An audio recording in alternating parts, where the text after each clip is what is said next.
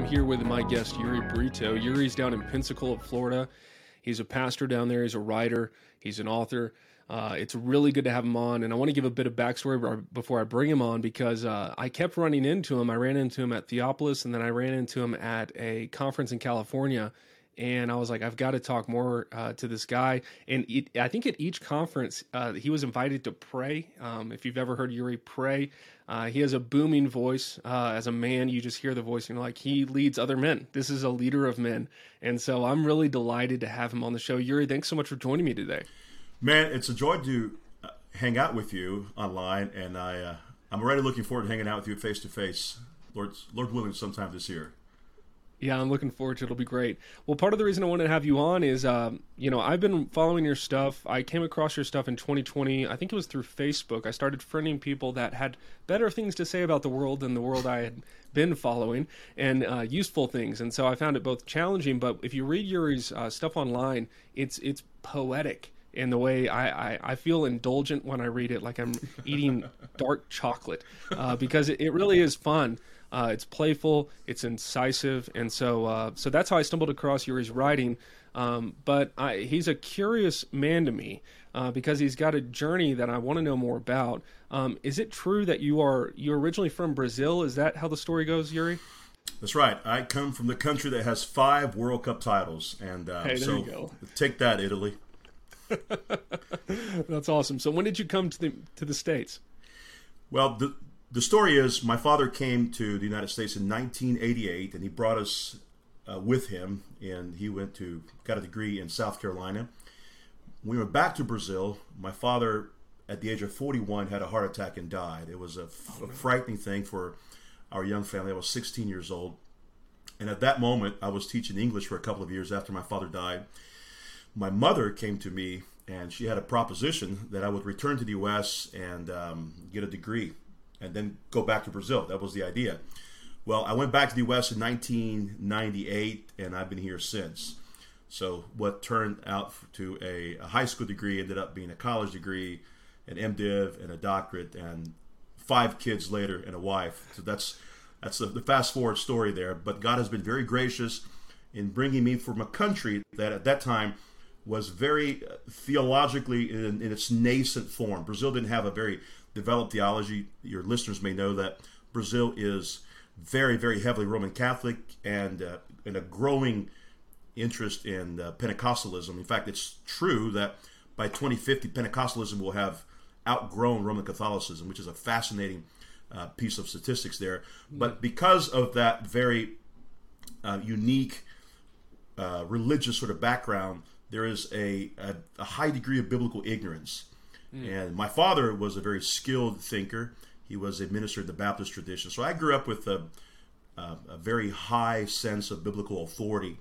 But that didn't come to fruition. That I didn't embrace that idea fully until I came to the United States.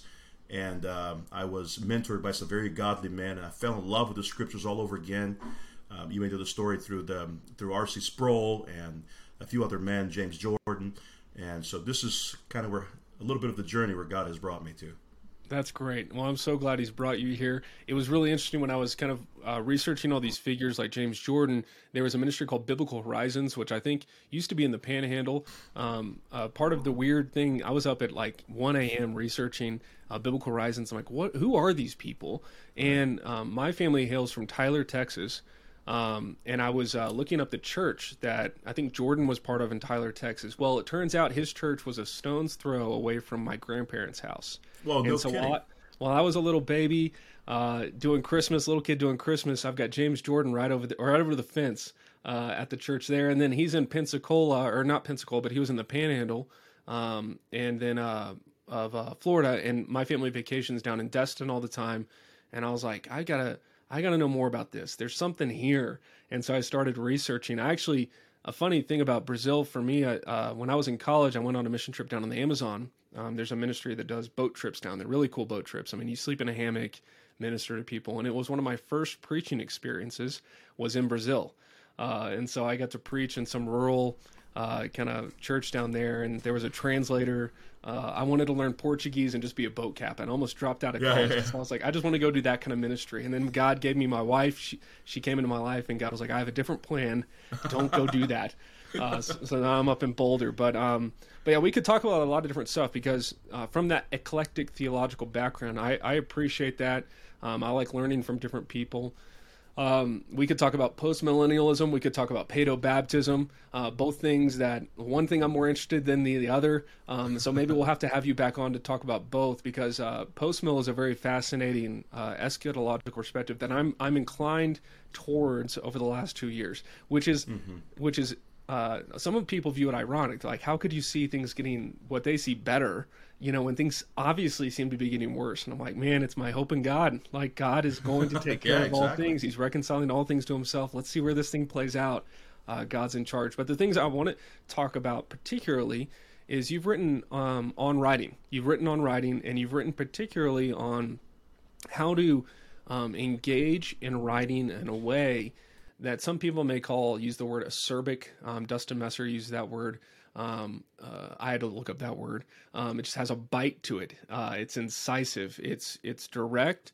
Um, and I think for a lot of evangelicals, or at least people in my background, it it becomes across as like either unnecessary, combative, or uh, unhelpful, or even reflective of a heart that may be hard. You know, I had one pastor I was talking about how we want to change the city and see our city become a city for God uh, in Colorado, and and he talked about how are you jaded? You know, you need to be careful with that with that sharp edge. And I was like, bro, if you only know the hope I had, like it, it's uh, it's the opposite of what you see. So tell me tell me why you write about this stuff, why you write in that style, how you came into that kind of thinking.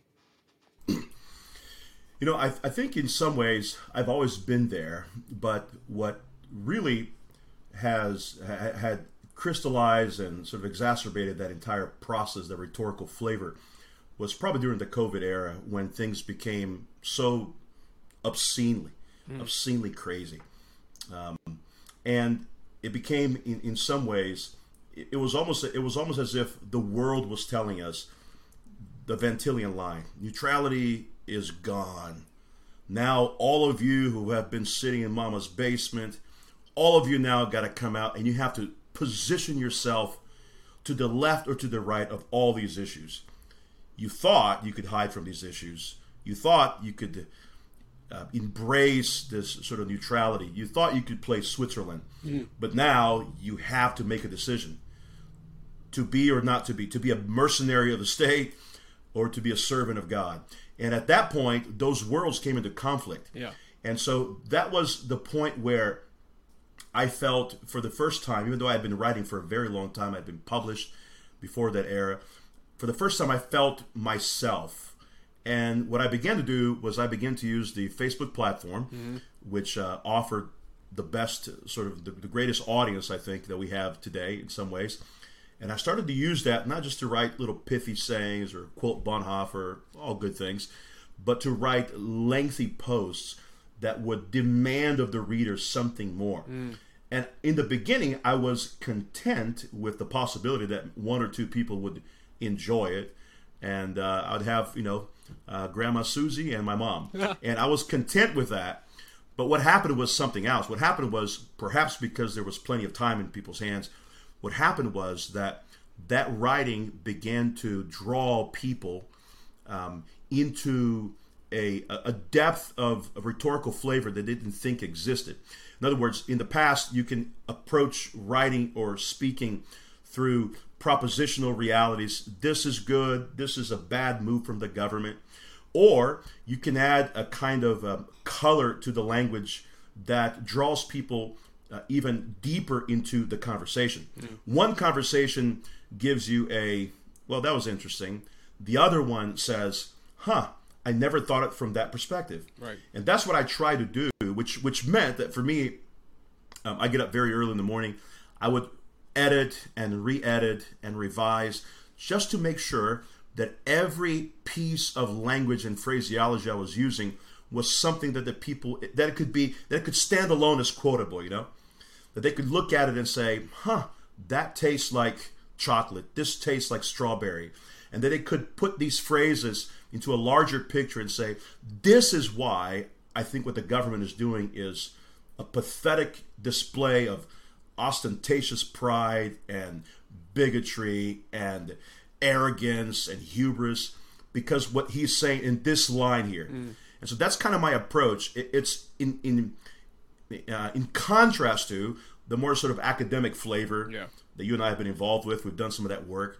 That flavor takes you to footnotes. My desire was to take the flavor to somebody's heart and mind immediately, like a, a punch. Yeah. And that's what I tried to do. And the more I worked on it, the more I was receiving sort of affirmation that what I was doing was a good thing and that it was drawing people to the right things. Mm. So whereas in the beginning people were like, I don't know where I stand on this issue here, but uh, I had this conversation with Andrew Sandlin quite a bit. The more we pressed deeper, the more we added the serration to the conversation. The more we pressed on those issues, the more it became crystal clear that one group was going one direction and the other group had an entirely different trajectory. Right. Yeah, it really highlights division, which I think for many people feels uncomfortable. Um, and I think if you read your post, you know, it's not divisive in the sense of how many people would interpret that word negatively, but it it it uh, it is a clarifying way of writing um, that, like you said, like uh, it can be really useful. And I, I had a similar experience uh, with I posted an article by R. R. Reno uh, from First uh-huh. Things uh-huh. at the beginning of the pandemic, um, and I got I remember that hate mail like I didn't know because I was just in my mind. I'm like, well, this is useful. This is an interesting way to think about it because I like being yeah. curious and you know. And all of a sudden, I got somebody in my church saying, "I'm out." In fact, I don't even think you are a Christian. Wow. And like, do you realize what shame you bring on Christ by posting that article? And I'm like, what? like, I had no idea. And then all of a sudden, I discover someone else writing that way. And of course, kind of like uh, I've been I've been secretly reading Doug Wilson for the last like seven years, and of course he writes that way. Um, but it's rare to see someone else uh, write that way. And so when I read your writing, it, it is a blessing. What what though has been maybe some critical feedback you've received? Have you received that hate mail, or have you received kind of that that uh, that that thing where you're like, people are saying, please stop, like don't do that. Yeah, I've heard all sorts of things uh, over the over the years. Uh, some of them I take as as a high compliment, depending who the source is. You know what I mean? sure. And, um, yeah. But you know, most people will criticize me for being too lengthy in my in my approach, mm. and I think that is also a reflection of where we are. I think culturally, and that people don't have to read it. But I, my goal is that after the first paragraph, they're hooked enough to read it. And so there's criticism of length. There's criticism of excessive flair, criticism of too poetic, uh, too much harmonization, too much, too many acronyms, and they are right. All these things are there for a reason. It's very intentional. I think about the things I'm writing, and um, you know, some people will enjoy it. Other people will. Uh, I, I, love the way people will take little phrases and quote it in a different, um, you know, social media platform. In other words, I, am writing to grab attention. I'm not writing to be sure. one of thirty thousand writers. I'm grabbing to say something very specific in a specific way that somebody can look at and say, this offers me a different kind of grammar vocabulary that I'm not used to. And in some ways, I, I, I suppose that I've been sort of inspired by Douglas Wilson, and my my, my advantage perhaps is I don't have the baggage he does as a, a man sure. of 70 years of age, sort of a, a well established sort of icon of the Reformed community, classical so I'm kind of fresh. So in some ways, people are just adjusting their antennas as to who the heck is this guy? Where's he going? And but the, the responses have been overwhelmingly uh, very positive. It's um, not too often, but at least I don't know once once a year, once every other year, I get a, a request to write a book on something from a publishing company.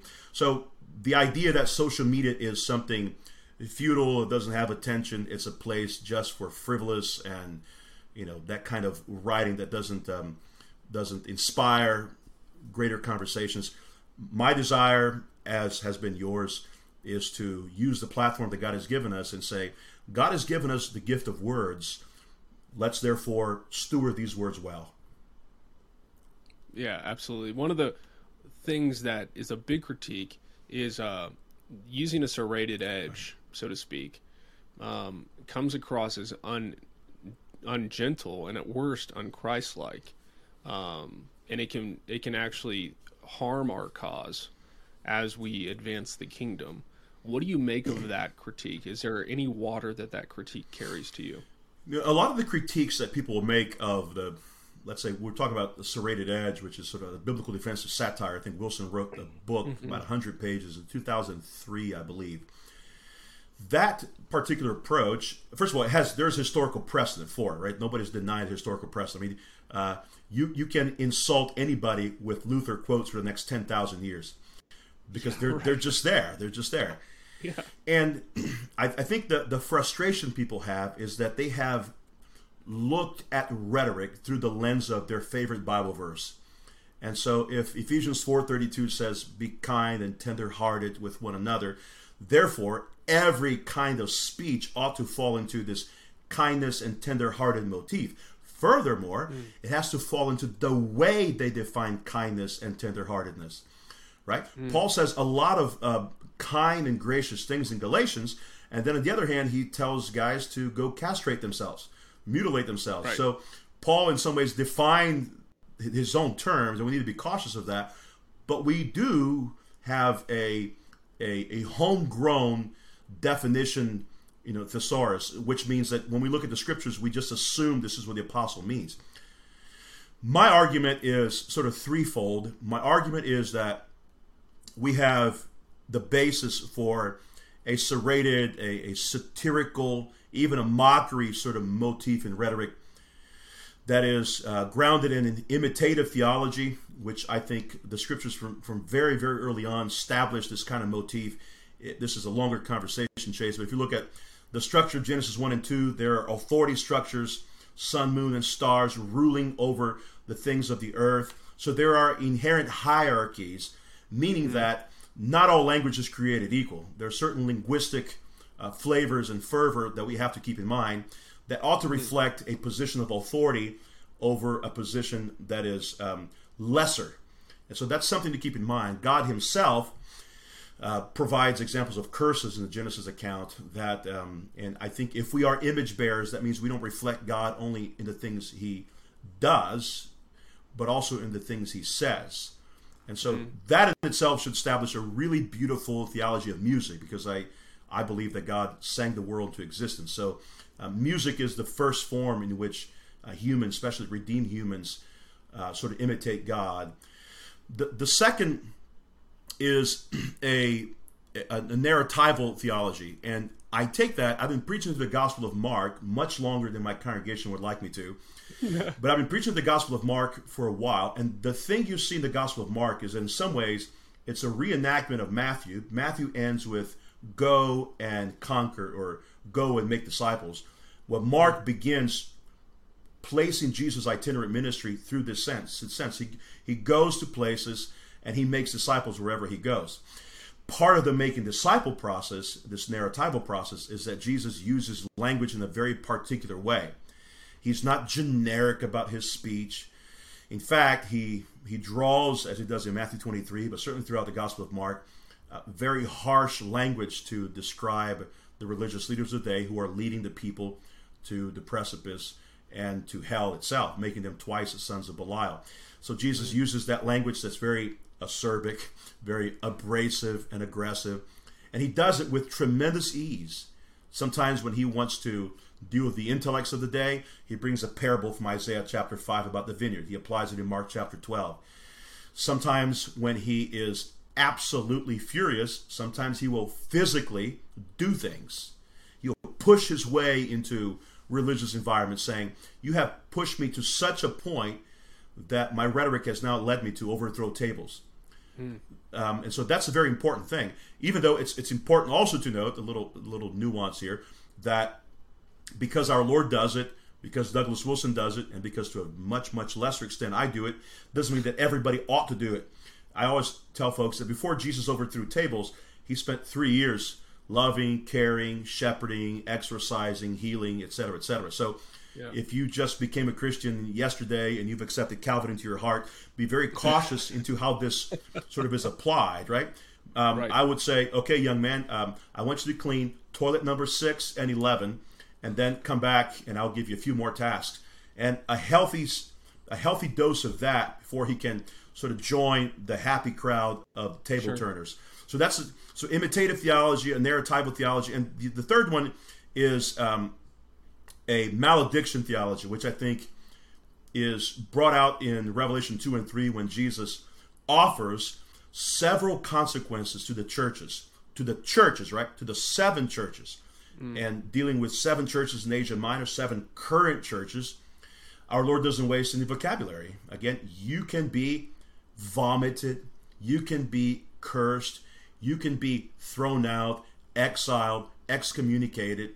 And that's Jesus' tender hallmark language towards, let's say, Bible believing churches. Right? So that's the kind of the, the threefold approach imitative, narratival, and malediction. I think, at least how I've, I've developed it, I am sure Douglas Wilson can say it much more eloquently, but I think that's a, a good way of beginning to see that this is not just a style we choose to, um, to tick people off, but it's a style that has a biblical rationale behind it and that bears good fruit Yeah. in the long term because I always look at the I always look at the trajectory what kinds of people are surrounding themselves with this culture that we're talking about hmm. and the kinds of people we need today are the kinds of men you mentioned earlier the kinds of men who will love their wives who will love their children who will be in church on Sunday who desire the good things though they may fail it many times and who can defend their faith boldly. So you, you, want to draw men of that language that are going to pick up the sword, right, with one hand and the shovel in the other. They're ready to fight and they're ready to work at any moment's notice. Absolutely. Yeah, that, that's a great point. And I loved how you broke it down into those three categories. I, I anticipate hearing more about that through your writing because I think this is an important uh, a topic to address.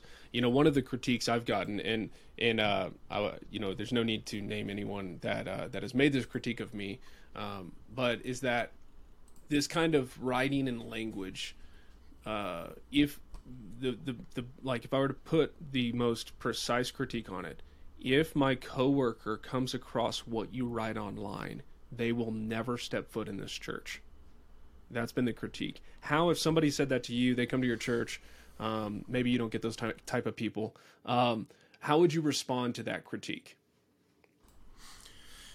I think the first thing uh, to keep in mind is, you know, yeah, occasionally there are some folks who come in and say, I didn't like the way you said X, Y, or Z. And if I'm having a really bad day, I will say, well, you have no idea how much I held back. Sure. There's so much I could have said. Um, but in the typical in the typical happy day, I will say, well, I want you to see where this is headed and what kind of person this language is producing. If this language is producing a culture of cowards, that's a bad thing. The kinds of people who can say things from afar but not say things up close. That's a dangerous thing. So you need to do what you have expressed so well in your in your book on Trinitarian formation. You need to make sure that the words that are being spoken, so let's say the, the doctrinal dogma that is being spoken. I despise uh, leftist ideology, right?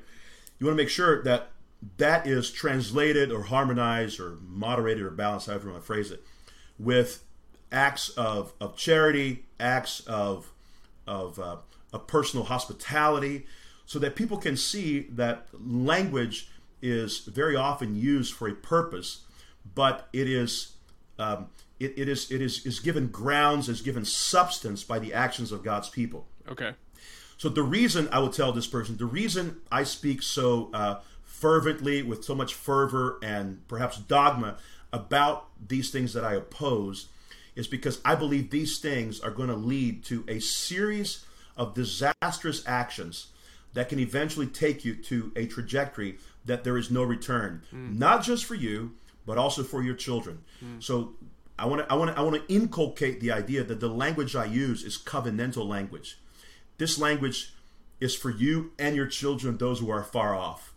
And I think once they see that, and it may take six months to a year, once they see the fruit of that taking place in their own congregations, their own little tribes, they begin to see, oh, which I've had happen before, I think now I understand. I thought you were just being harsh for the sake of being harsh. Right. But now I see the intentionality behind it. I see the kinds of things you're trying to create from the language you use. Yeah, that's that's really helpful, and I think that really putting uh, flesh on the bones of of real life hospitality. Um, you know, we can often reduce people to their online presence or their writings or their thoughts spoken out loud. Um, and this happens to pastors all the time, not just through writing, but you'll see pastors, uh, just like when you were a little kid and you saw a teacher in the store and you're like, you're not supposed to be here. Uh, we can Right. de- we we can dehumanize pastors to a point where it's like they, because they speak this way in the pulpit, that's the only way they operate. Um, and that's just not not true. And unfortunately, sometimes pastors don't help people along with that. With the hospitality, I can be guilty of that of of uh, of, of not helping people along in that. But that's really helpful. And I, I think when you think generationally, you know, and how what what is loving to your neighbor? Would it be loving to your neighbor to to hide these truths and realities? Um, and I don't think that would be. Uh, and so Christians need to be built up in these ways of thinking. And like you said, it some of my elders were were giving me some feedback, and they're like, "Well, what do you expect from us on this?" And I was like, "I don't know, just like follow God faithfully and like come to church." And they're like, "Okay, but like, do you need me to like write like you and speak like you in the workplace?" I'm like, "No, like that's not the expectation. Like I have a place, like God has given Yeah. me this, and if I were to go take your job." You know, like my uh, my friend Matt, he's a my co-pastor, and he's like, I probably wouldn't even be on social, like I like, but but I feel a responsibility, hopefully a godly, limited, creaturely responsibility with what little I have, to make use of it, to be productive with it, and use the gifts that I have to redeem the time, and so I'm going to write this way, and I'm going to think this way, and uh, please provide me with feedback if I need to, uh, if I contradict the Bible. I think one of the the final pieces to tie a bow on this topic, and then I want to get into one more real quick is uh, does the kind of the biting nature of the writing, for example, even on this podcast, calling out leftist ideology, right? Uh, which I would tend to agree with you on. Um, people would be like, "That's just so uh, ungentle," or that that's that's a real uh, roadblock for people ideologically. They go, "It seems not gentle." And so, how can I be both? Like, because that that is what we're supposed to be, is gentle and kind. How can I uh, be gentle and yet be strong and courageous and call out what I view as godless in the world? Don't those contradict each other? And you kind of offered a little bit of that earlier, where you talked about how we define kindness. But could you maybe elaborate on that for my listeners?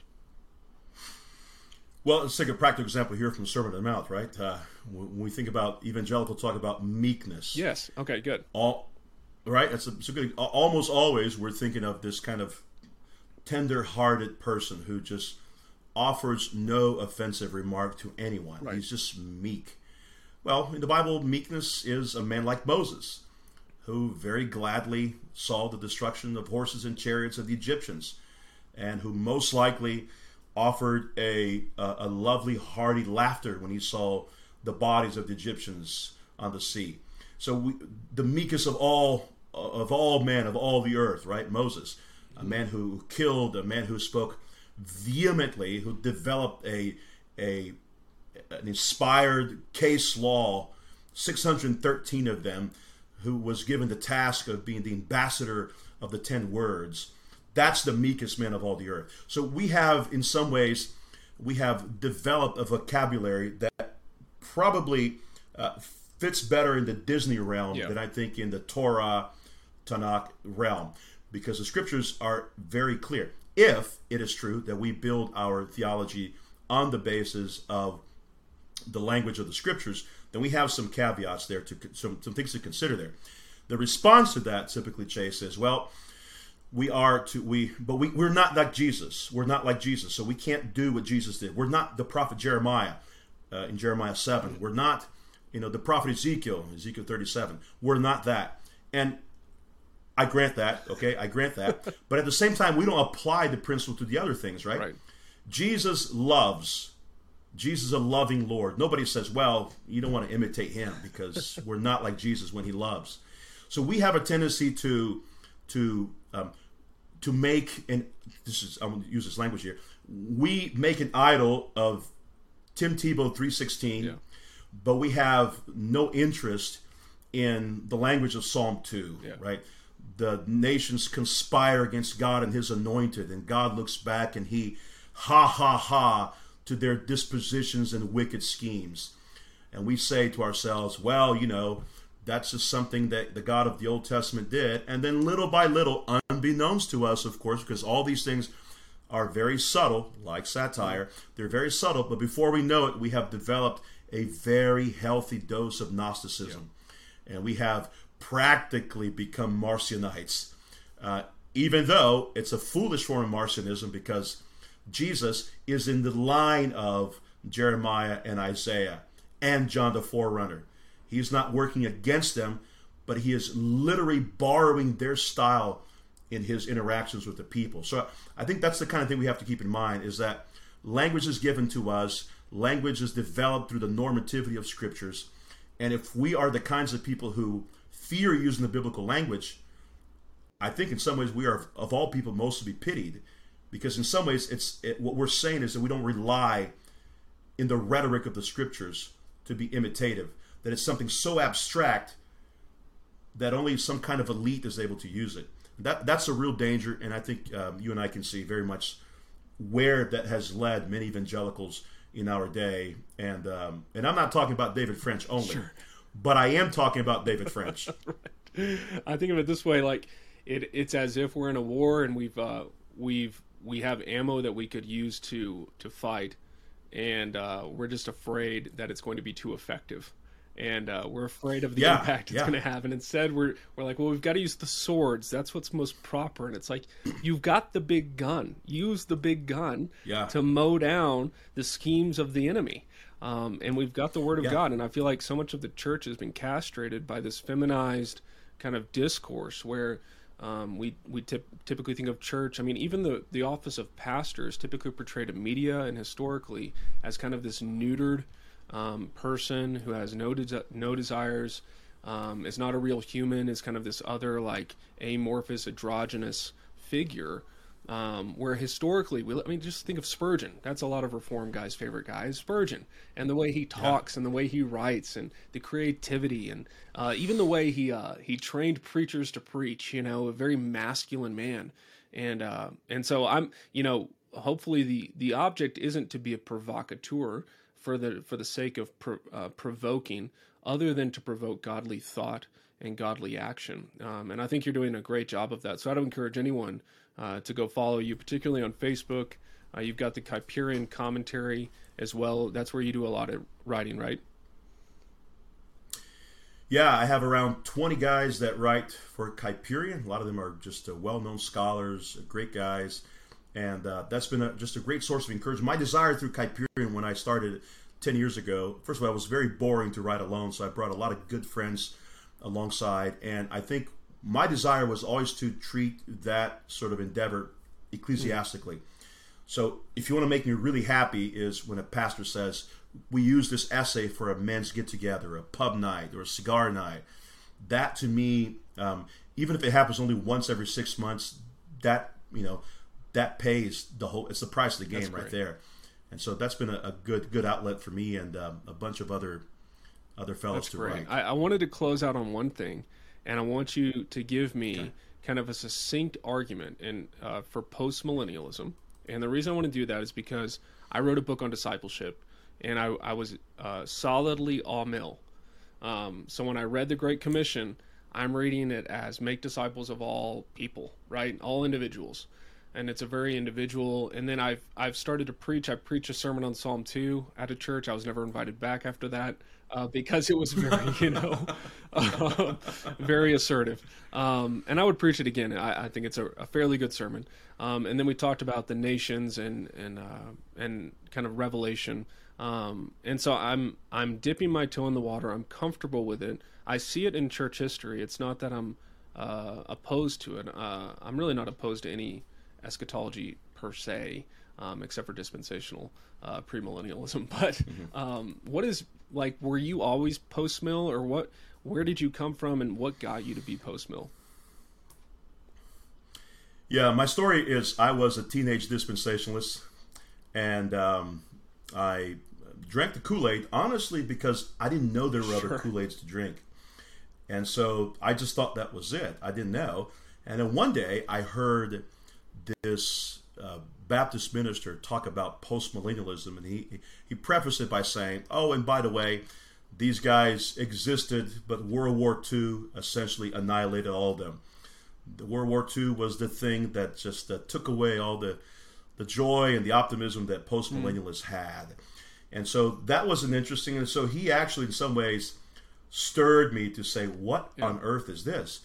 And that led me to Gary North, B.B. Warfield, Ken Gentry, Gary DeMar.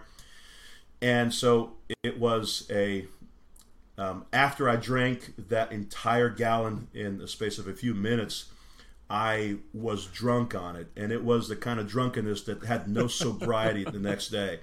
It was just, I'm on it and there's no turning back. But it, was a happy, it was yeah, drunk yeah. in the spirit, you know? So it was, it was, a, it was a happy thing. And speaking of the Spirit, I think that's kind of the language we need to keep in mind here. That the Spirit who hovered over the first heavens and the earth has promised to hover over the heavens and the earth mm. till the end of history. And I like the assurance that the Spirit gives more than I like the assurances that Hal Lindsey gives. The assurance that the Spirit gives is that the Spirit will always be over authoritatively ruling over man and the affairs of humankind. Now, that would be, in some ways, a very hopeless effort if it were not for the ascended Messiah. So, the reason I'm a postmillennialist is because of the bodily resurrection of Jesus and the bodily ascension of Jesus. If Jesus had risen from the dead ghostly or spiritually only, if he had ascended ghostly or spiritually only, I would be happy something else. I wouldn't be that. But the physicality of the resurrection and the ascension, the fact that Jesus sits at the right hand of the Father with scars in his hands, to me proves that Jesus is in the business of fixing uh, history scars. And that means that the illustration I've used, Chase, and I'll just I'll close with this here, but the illustration I use is that the difference between postmillennialism and other eschatological positions is that for amill and premill, Christ comes back at the end of history to rescue a bruised, hmm. beaten bride a bruised, beaten bride, a bride that has suffered persecution, sword, famine, nakedness, all these things. Postmillennialism says that Christ comes to receive a glorious bride, a bride that has been, Ephesians 5, washed, sanctified, beautified by the preaching of the word, by the waters of baptism. And so the end of history is a processional into eternity. Whereas for other positions, the end of history becomes a rescue movement of Jesus so that eternity can begin. And so the postmillennialist is hopeful, not just because he is in a happy mood all the time, but because he sees the promise of the gospel that the seed of the woman shall crush the head of the serpent, and that that has mm. truly already happened. Romans 16, Hebrews 2:14 has truly already happened at the crucifixion, and we live from the crucifixion to the end of history in the phase where Christ is subduing all his enemies under his feet, 1 Corinthians 15, 24, 26. And that incremental historical optimism will unfold from the day Jesus died on Good Friday, and it will continue to the glorification of the world at the end of history. So that history moves not so much from pain to pain, from suffering to suffering, but from glory to glory. To Amen, glory. brother. I think that's beautiful, and I, you know, I, our our church is not uh, post mill per se. Um, and we've planted churches and we've had some good conversations because one of our preachers on staff, he's like, I'm not post mill. I'm like, I don't need you to be post mill. Just be an optimistic mill. Like, I'm not looking for you to ascribe to a system. I'm looking for you to preach the Bible with hope that Jesus is reigning right now. And what changed my mind on this was thinking about how we engage uh, Christian or lost people who are enemies of God and how they're enemy combatants and we need to set them free. But ultimately, it's like an insurgency. Like they, they are fighting against who's in charge right now, which is Jesus Christ. Um, and so that's just a different mm. way than, than I used to think of it, which is like kind of like the forces of good and evil are fighting now. We'll see who wins. It's like, no, Jesus won. Like he's already, it's done. It right, is right. finished and uh, and so I don't need yeah, Yes. like I said, I've, one of our church planners is pre-mill, and you know we'll work on that. But I'm happy to link arms with him. But it's given me, I mean, it's really changed my life in terms of understanding the Bible theology and giving me hope in Christ. That that's contagious, I think. So, um, well, thank, thanks for sharing that with me. Hopefully, maybe we'll get some uh, some more people kind of thinking that way. Um, thanks for the time. I'll drop a Twitter link, uh, a link to your Twitter in here. Um, is there anywhere else besides Facebook, Twitter, Kuyperian that people should uh, keep in touch with you? I have a private blog. It's called uribrito.com, U R I B R I T O.com, where I usually offer some, as I'm working through my sermon text during the week or other ideas, I kind of just post some random exegetical notes there.